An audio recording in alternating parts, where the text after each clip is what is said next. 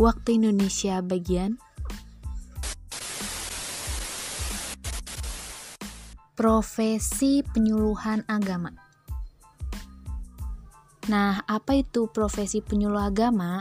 Profesi itu sendiri artinya pekerjaan yang menuntut kualifikasi dan kompetensi tertentu sesuai tugas pokoknya. Lalu penyuluh agama itu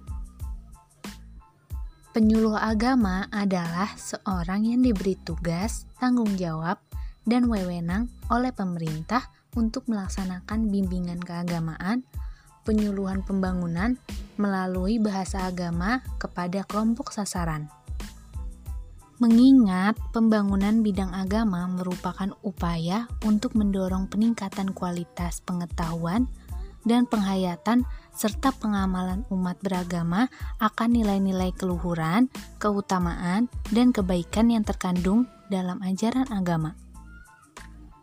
Maka, secara umum, pembangunan bidang agama ini memainkan peran strategis dalam pembangunan nasional karena dapat melandasi dan menjiwai keseluruhan arah dan tujuan pembangunan nasional. Kalau dilihat dari tugas agamanya seperti amar ma'ruf nahi munkar, lalu kalau dilihat dari tugas negaranya yaitu melakukan bimbingan dan penyuluhan agama serta konsultasi pembangunan melalui bahasa agama.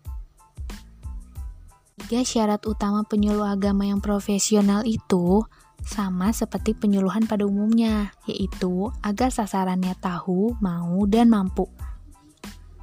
Terus, apa tugas, peran, dan fungsi penyuluh agama?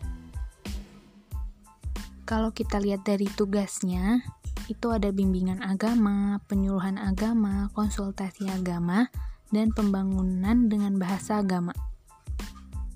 Kalau dilihat dari perannya, itu ada komunikator, edukator, fasilitator, motivator, inisiator, stabilitator, dan lain-lain. Dan fungsinya yaitu informatif, edukatif, konsultatif, dan advokatif. Oke, jam berapa sekarang?